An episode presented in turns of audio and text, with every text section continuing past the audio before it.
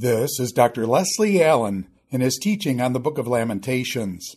This is session number 13, Lamentations chapter 5, verses 8 through 16.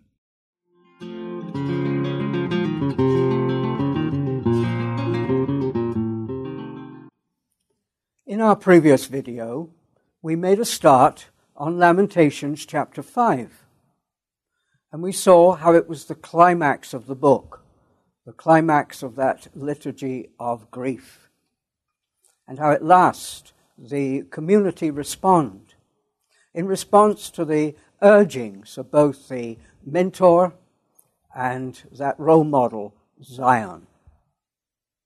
And the, the mentor first urged Zion to pray, and then Zion prayed not only for her own sake, but on behalf of the congregation.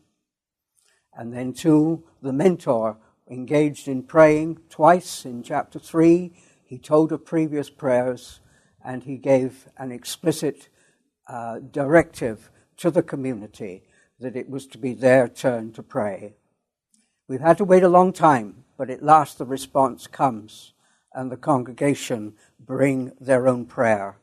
They have learned much and they incorporate a lot of what the mentor and Zion has been saying. And we arrive at a turning point. Not, sadly, we might think, at a closure, but sometimes closure takes much longer. But here is a turning point. And though they are in as much pain as ever, objectively and uh, subjectively, they feel so much grief. And yet they can look forward. And this looking forward is expressed by their feeling that they can indulge in a prayer to God Himself a prayer that things may change for the better. We were looking at verses 1 through 7 and saying it was the first section of this uh, prayer. And we saw those cries for help in that first verse. And we saw uh, a, long section of expression of grief uh, and indeed grievance over the loss of, of freedoms that they'd been used to in the past and took as normal but now they were living in an occupied country. And it's this post war situation that very much engrosses their mind through much of this prayer, rather than looking back in pain on what had happened before in the invasion from the Babylonians and the siege of Jerusalem for 18 long months, and then the capture of, of Jerusalem. We decided that verses 1 to 7 uh, were the first section because of that concluding verse uh, with mention of, of sin. And we said we are going to find a parallel in verse 16. But it, it's not the same because in verse 7 it's looking back to the sin of the ancestors. In verse 16 it's going to be our own uh, sins that, that are the focus of attention. And we said that there is a, a, sad tendency among some commentators to see a contrast and indeed a contradiction. Uh, that, that uh, now one thing is said and now quite another thing is said. And we, we were trying to uh, say that this is not so. But the argument for contradiction we saw was based on Ezekiel 18:2, the resentment of those Babylonian exiles. Our forefathers sinned uh, and yet we're bearing their punishment in, instead. And superficially, it sounds a bit like it. Uh, but no, that's not so. Uh, the line that, that's taken here, uh, which looks both at uh, preceding sin uh, in former generations and present sin in the present generation, this is very much in line with that epic history from Joshua through Kings, which traced a long history of sinning, which sadly led up to the uh, end of the northern kingdom and then the end of the southern kingdom. Uh, but along with that, there is no suggestion that the final generation were saints and uh, were quite different from their predecessors. No, they were sinners just as much. And we looked at a verse in the, in the Psalms which combined these, these two ideas of uh, the sin of the present generation and the sins of previous generations. And this is what uh, we saw verses 6 and 7 said. And what I want to do now is just to amplify what I was saying there uh, with uh, another um, verse from the Psalms. And it's in Psalm 106, and it's in, uh, in, in verse 6. So we, we'll just glance at that. And what does that say?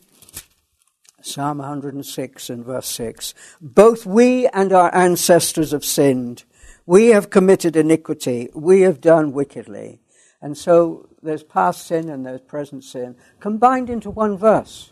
Whereas here in Lamentations uh, 7 and 16, it's spread over two verses. And so I needed to make that clear before we go on. We move now to our second section uh, within this prayer, uh, verses 8 through 16.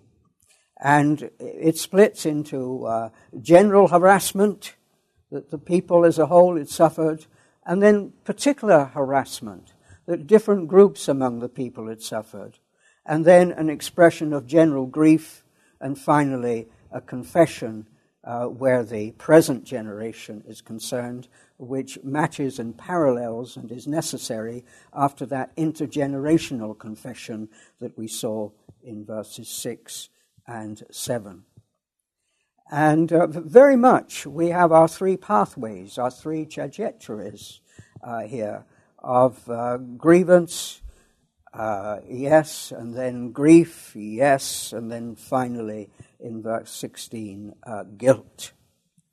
And all this, of course, is continuing to expound that disgrace in verse 1, that subjective feeling, this, this humiliation, this secondary suffering which, which comes and goes along with uh, uh, objective suffering. And the general intention is still to elicit God's compassion. And it's all looking back to, to that appeal. Remember, verse 1, don't ignore. Look and see our disgrace. And so these verses continue to have a persuasive role in defining that disgrace and so appealing to God, to God's compassion.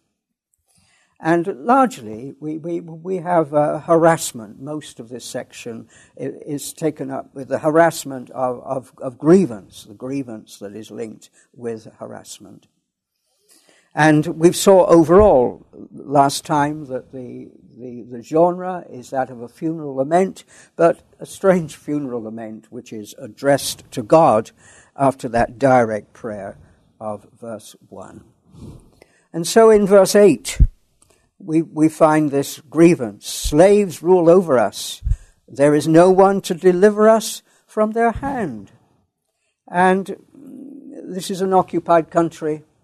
And uh, there were people, foreigners, foreign soldiers and administrators, low on the chain of command, uh, but with the power to give orders that must be obeyed.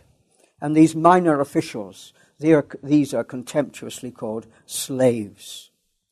And there's no opportunity of lodging official complaints because they are the officials, and uh, complaint would get them nowhere. And culturally, this is a reversal of the proper uh, social order which we find laid out in the Old Testament in a number of passages. And uh, uh, for instance, in Proverbs chapter 30 uh, and verses 21 to, to 23. Under three things the earth trembles, and under four it cannot bear up. A slave when he becomes king a fool when glutted with food, an unloved woman when she gets a husband, and a maid when she succeeds her mistress. And in two of those cases, we have a sort of parallel to the situation here a slave when he becomes king, a maid when she succeeds her mistress. And there's trouble on the horizon then whenever that happens, uh, complains uh, Proverbs chapter 30. And then we, we have it too in, uh, in a prophetic text in uh, Isaiah chapter 3 uh, and verse 4. There's there's a threat of, of punishment, and uh, part of that threat in Isaiah 3 4, I will make boys their princes, and babes shall rule over them. Oh my, what a bad sort of rule that's going to turn out to be. Uh, but there it is, this overthrow of the, of the normal social order and uh, social distinctions no, no longer uh, in, in force. And then, too, we find it in, uh, in Ecclesiastes, in Ecclesiastes uh, chapter 10, and uh, in, in, in, in, verse 16. Ecclesiastes 10, 16. Alas for you, O servant, when your alas for you, O land, when your king is a servant, when your king is a, uh, a servant, or it may be a child, the same Hebrew word, it can go either way. Alas for you, O land, when your king is a servant or a, a, a child. And in, uh, in Israelite culture, there was very much a class distinction and very much uh, a feeling as to what was proper and what was improper. And so here it, it, was an improper situation from which the people were suffering. Slaves rule over us. There's no one to deliver us from their hand. And then, verse 9 Another problem that the community as a whole is facing, this section, it, it has us and our and, uh, and, and we running through it. And so we get our bread at the peril of our lives because of the sword in the wilderness. What's the sword? The sword in the wilderness. I think a good clue is to see how that noun is used in the book of Jeremiah over and over again. Uh, that, that book re- refers uh, uh, to the sword, and uh, it, it, it's looking ahead to, to, the punishment that God is going to bring out about through the Babylonians. And so it seems to be a Babylonian sword that, that's in view. But this sword is in the wilderness, and we get our bread at the peril of our lives as a result. And the situation seems to be that, that, that families who, who, lived in the, in the towns would, uh, that their fields would be outside uh, in the, uh, in the uh, open there outside the uh, towns, and uh, their, their crops would, would be there in, in their fields. But the problem was they were liable to be attacked by detachment of foreign troops marching to, the, to new assignments and that they could fall on, on them and, and, and, uh, and, and, harm them as, as well as take the uh, crops. And so there was this particular uh, problem there that um, you, it was risky to go out and try and harvest your fields outside the towns uh, because of the sword in the wilderness. And then verses 9 and 10 seem to go together because verse 10 seems to be uh, a consequence of what's happened. That risk. They don't want to risk it, and so they don't do it. Who's going to go out in the fields and get those crops in uh, if you're liable not to come back, but to be killed or, or, or perhaps wounded? Uh, and so it follows on in verse 10, and here is a bit of an uncertain uh, translation we've got to, uh, to look at. Our skin is black as an oven from the scorching heat of famine. And it's, it's this question of being black and this question of scorching heat. Because uh, if we look at the, at the New International Version, our skin is hot as an oven, feverish from hunger. And that does hang together very nicely. And uh, a, a, basic problem uh, with that verb translated to, to be black, uh, Hebrew has homonyms, as most languages do. Most developed languages, which pick up elements from other languages and uh, uh, earlier ways of speaking, uh, have homonyms.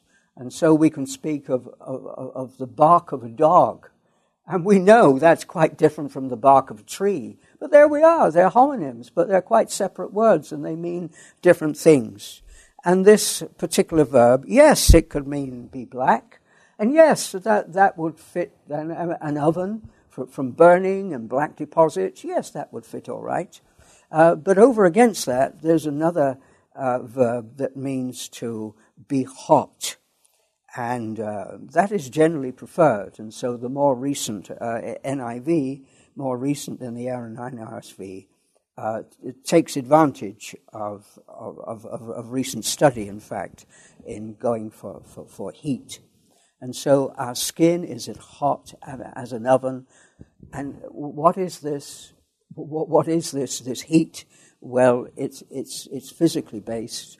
It's, it's uh, from fever, feverish from hunger.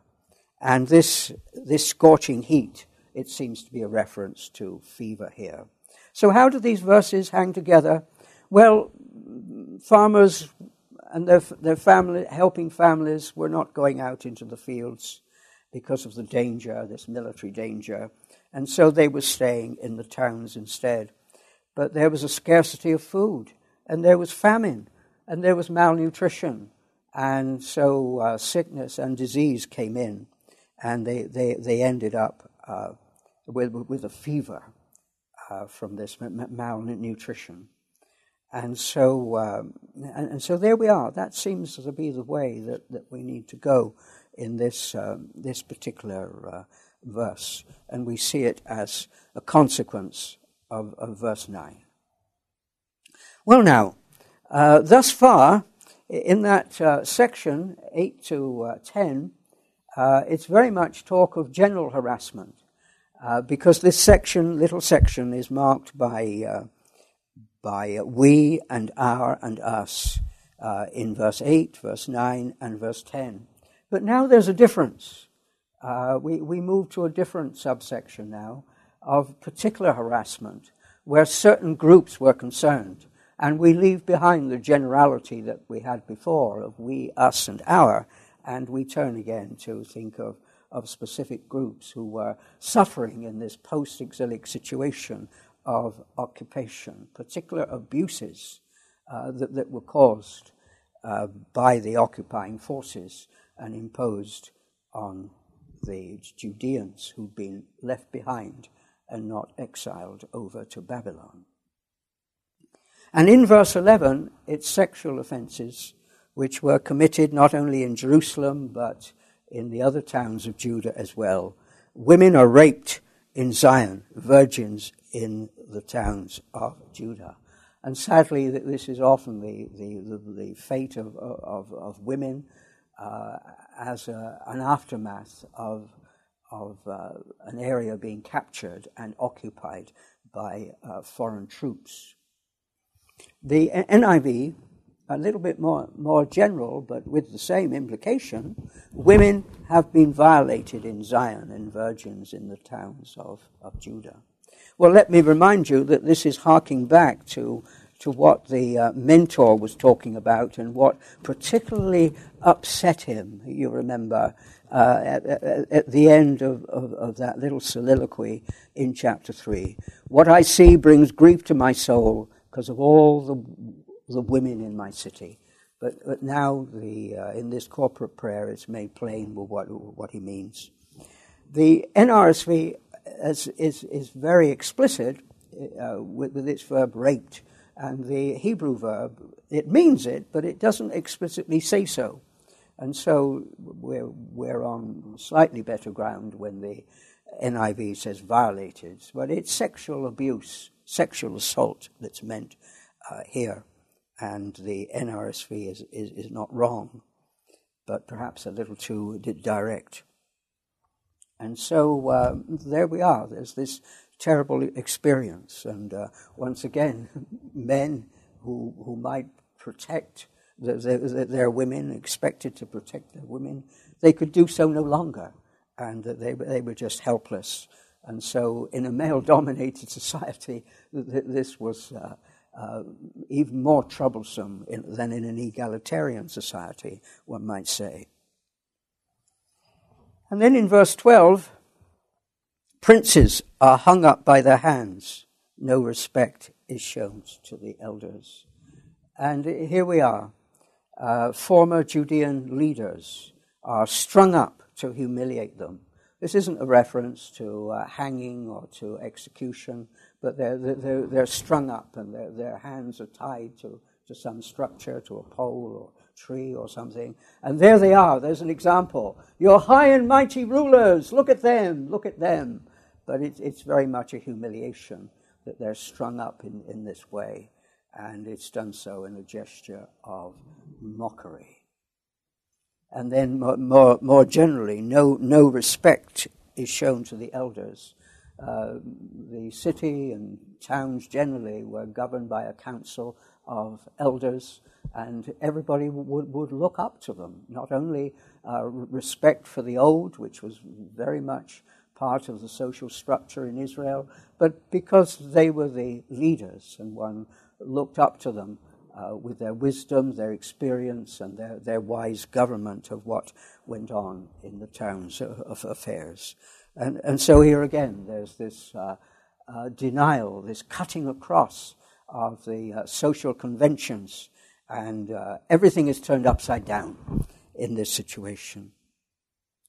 And then verse 13, and another of these uh, social complaints young men uh, are forced to do uh, women's work or even slaves' work, uh, where, where, where food was, was concerned in the first case. Young men are compelled to grind.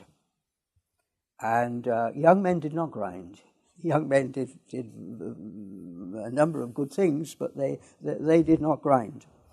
And grinding uh, refers to uh, the daily task, generally, of housewives who would um, take their, their barley or wheat grains and that they would grind them in between stones, wheel like stones, every morning uh, to turn those grains into flour in order to make bread for, for that day. Uh, our daily bread, as the Lord's Prayer mentions, every day bread was, was made because it, it, it, it soon got too hard to eat and uh, bacteria could, could uh, attack it. So daily bread was made, and it was the housewives who had that, that uh, role. And um, we can look at a, at a New Testament text, in, in fact, and, uh, and find that brought out. Uh, Luke 17 and verse 35. Uh, it talks about a division that's to be made. There will be two women grinding meal together. One will be taken and the other left. Two women grinding meal together. But also, we, we, we find it um, uh, in, in a number of uh, uh, texts in the, in the Old Testament. In 47, uh, we find a, a very much um, an oracle of judgment against Babylon. And Bob, Babylon is, as, uh, is personified as, as a queen, a queen o- over, the, over the empire. But the, uh, the command is, is, is given by God. Take the millstones and grind meal. Take the millstone, the millstones and grind meal. And uh, this is very much a come down, uh, very much a degradation uh, for somebody of a queenly uh, rank. And, and then, then too, we can, uh, yes, I, I, I think that those are, are sufficient verses for us to to uh, look at. Uh, but it, it, it, can also it could also be uh, uh, done by slaves. If the household was large enough, then there, there, there would be slaves in the household, and they would have their, that job uh, if the uh, wife and husband were of high rank in, in a large house. And so we, we, we, we find, for instance, that in Exodus 11, and, and, and verse 5, uh, when, uh, when Moses passes on that verdict against Pharaoh and against Egypt. Every firstborn in the land of Egypt shall die, from the firstborn of Pharaoh who sits on his throne to the firstborn of the female slave who is behind the handmill. And there we are. Uh, sometimes it'll be slaves. But. Um, it was not a thing that men would do. And uh, young men would very much turn up their noses at the, uh, at, at, the thought that they should be uh, grinding these grains into, into flour to make bread. And so uh, it, it's regarded as very humiliating. And so social conventions uh, are, are, are, very important in every culture. And then boys stagger under loads of wood. We had mention of, of, of wood back in verse 4. The wood we get must be bought. And you needed wood uh, to light fires so that uh, food could be cooked. Uh, and, and, so there were these loads of wood, and boys were, who, who weren't really strong enough to uh, bear these, these great loads. They were forced to carry these, this heavy weight beyond their physical capacity. Uh, and so uh, th- this again is a matter of, of, of, complaint. And so, in all sorts of ways, there was this grievance against this foreign power that, uh, that, that was uh, causing them so much uh, grief and grievance. Then, 14, the old men have left the city gate, the young men their music. Variation in the uh, NIV. The elders are gone from the city gate, the young men have stopped their music. And first, we, we have to realize that uh, the inside the city gate, I think I've mentioned before, there would be a plaza, there would be a public square where people could gather, and uh, on market days, the farmers would bring in their produce, and just inside the city gate, there would the would be the marketplace. Uh, and, uh, and, and, and so that's the overall situation. But we've got to look a little bit more closely at that gate because it was actually a gatehouse uh, in the, with the walls on either side. Uh, a, a, a gatehouse with, uh, with, with actually gate, a room with gates at either end and, the, and seats provided in this, uh, in this gatehouse. So that that's the situation. But who was sitting in this gatehouse? In the uh, NRSV, it's, it's old men. And the advantage of that is it's a direct uh, opposite to, to, to young men. And so it seems to fit quite well. But over against that, I think there's preference to be given to the New International Version. The elders are gone from the city gate because the city gate was especially where the council of elders would, would meet and they would sit day by day uh, discussing uh, affairs of the town or, or, city, and people could come and talk to them uh, and, and talk about complaints that they, they, might, might have that needed to be put right. And so it was the council chamber. This gatehouse was the council chamber.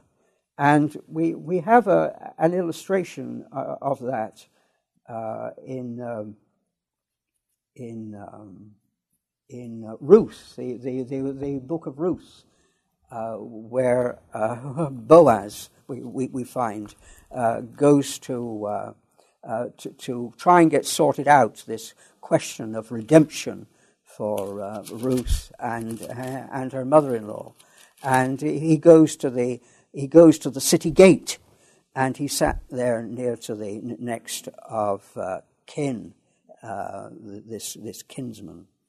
And, and that seems to be a place where the elders would, would meet and, and he, he finds him, him there.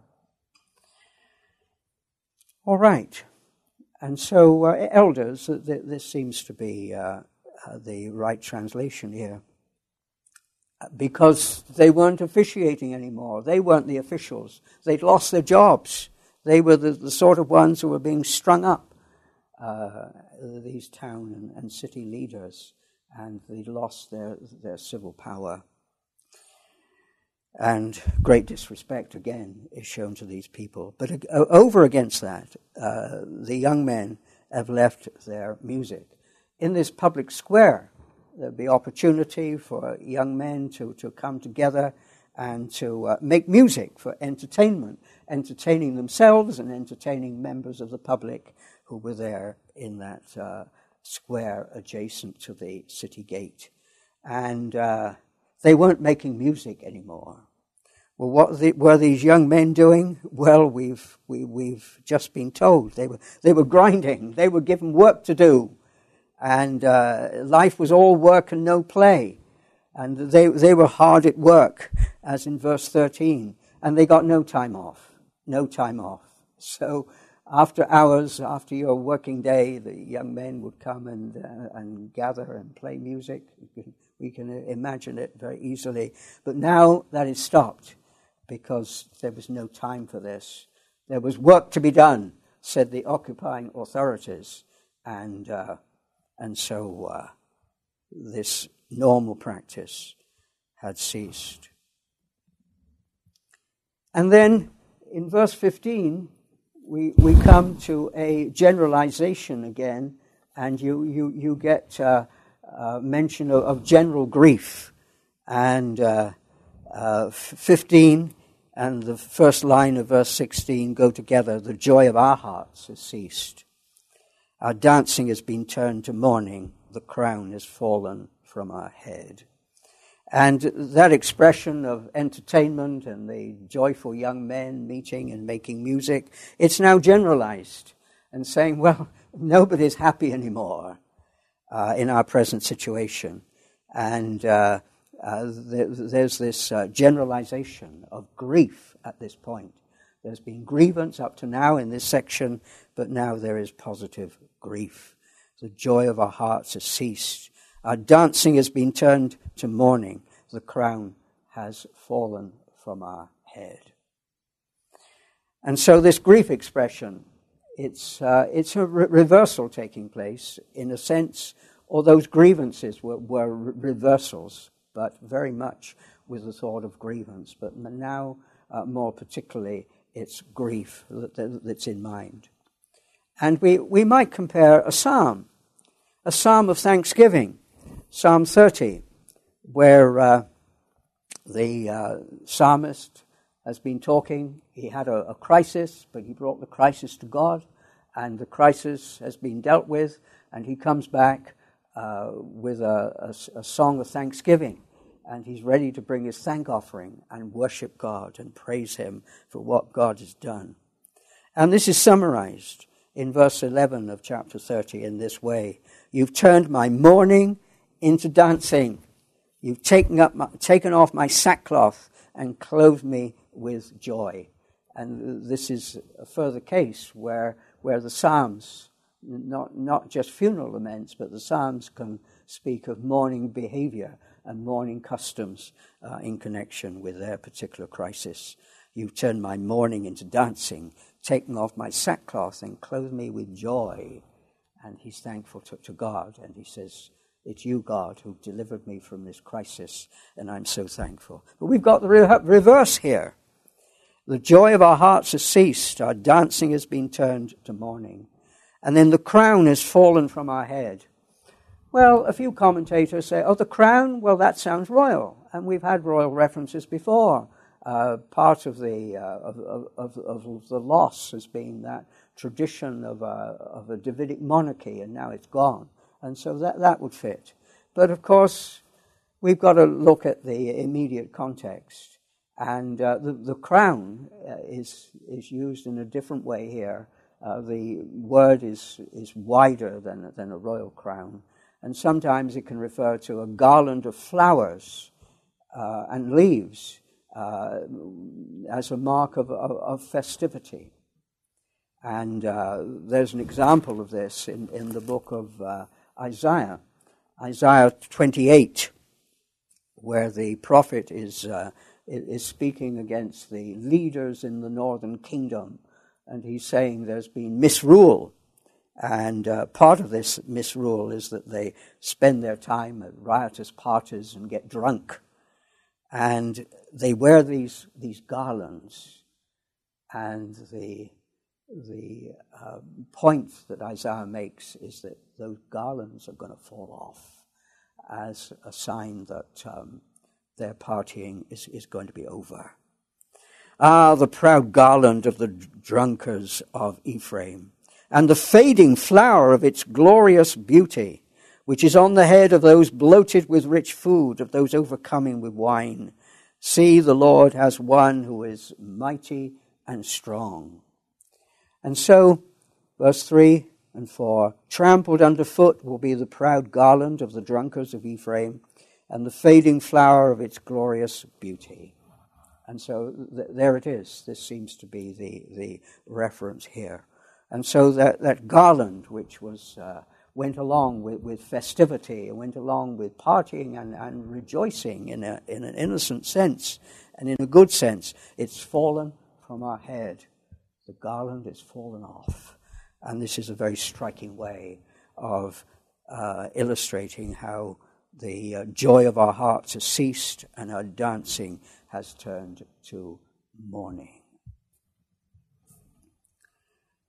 But then, in that last uh, last line, uh, in that last uh, uh half line in in verse uh, sixteen, uh, there's a, a, turn from from from grievance and from grief to guilt, and we we come back to this punchline that we had in verse seven, but now expressed in a different way. Woe to us for we have sinned. And this guilt that comes out, very reminiscent of, of what the mentor had been saying. They must acknowledge their guilt before God. They, they do so at these climactic points, verse 7 and verse 16. And what's being said here is this is the root cause of all this suffering. Our problem is not simply foreign occupation. It's not merely a, a, a human problem, but we must look behind it and see this as Yahweh's punishment for Judah's sinning. There's divine providence here, and we know the cause for it, and the cause is in us, in our own lives. And so this is, this is so striking, uh, this concluding reference to guilt here. Woe to us! Yeah, we're suffering. But the root cause of that suffering is our own fault. We have sinned, and so the responsibility lies with us. So there's that frank ad- admission at, at, the end of all these uh, notes of grievance and, uh, and, and, and, grief. We, we come to the foundation of it all, and it's a divine foundation, and it's the question of their relationship to God. And so the, the message here, the congregation has realized what the mentor had been telling them. An adequate response to post-war, the post-war situation as an adequate response to the siege situation is not just grievance and grief, but also guilt. And there's this penitential element of com- confession here that the, the congregation are taking responsibility at this point. And this must have been wonderful for the uh, mentor to uh, hear because we're coming back to these, the matter of interpretation uh, of this catastrophe, this whole disaster. Uh, it runs all through the book. And uh, the, the, mentor had so interpreted uh, back in 1.5 and 1.8 and then Zion had come, had taken up this, this cry, this accusation, which is known to be true in 118 and 120. Zion had come back to it again in 214. The, the, and then we have the mentor's call to uh, repentance in chapter 3 and verses 40 through 42. And, uh, and, and, and, and, so as we, as, as we look there through the book, we see that this is indeed a climax. And in chapter 4 as well, we have these notes of sinister interpretation in the, in the course of the chapter. Verse 6 The chastisement of my people, says the mentor, has been greater than the punishment of Sodom. And underlying this is that Yahweh is responsible in both cases. And we, we had verse 13 of chapter 4. It was for the sins of her prophets and the iniquities of the priests that all this fell upon the community. And, uh, and lastly, uh, there's a reference to, to punishment in verse 22 in uh, an expression of hope for the future. Punishment over, punishment over. but in order for that to happen, the congregation who've been listening know full well they've got to do their part and they have to acknowledge the, the sin that underlies that punishment, in fact. And they, they, they do so in that intergenerational way in verses uh, 6 and 7, and now directly where we are concerned, this outright confession Woe to us, for we have sinned. Next time, we will look at the closing verses, uh, verses 17 through 22 of Lamentations 5.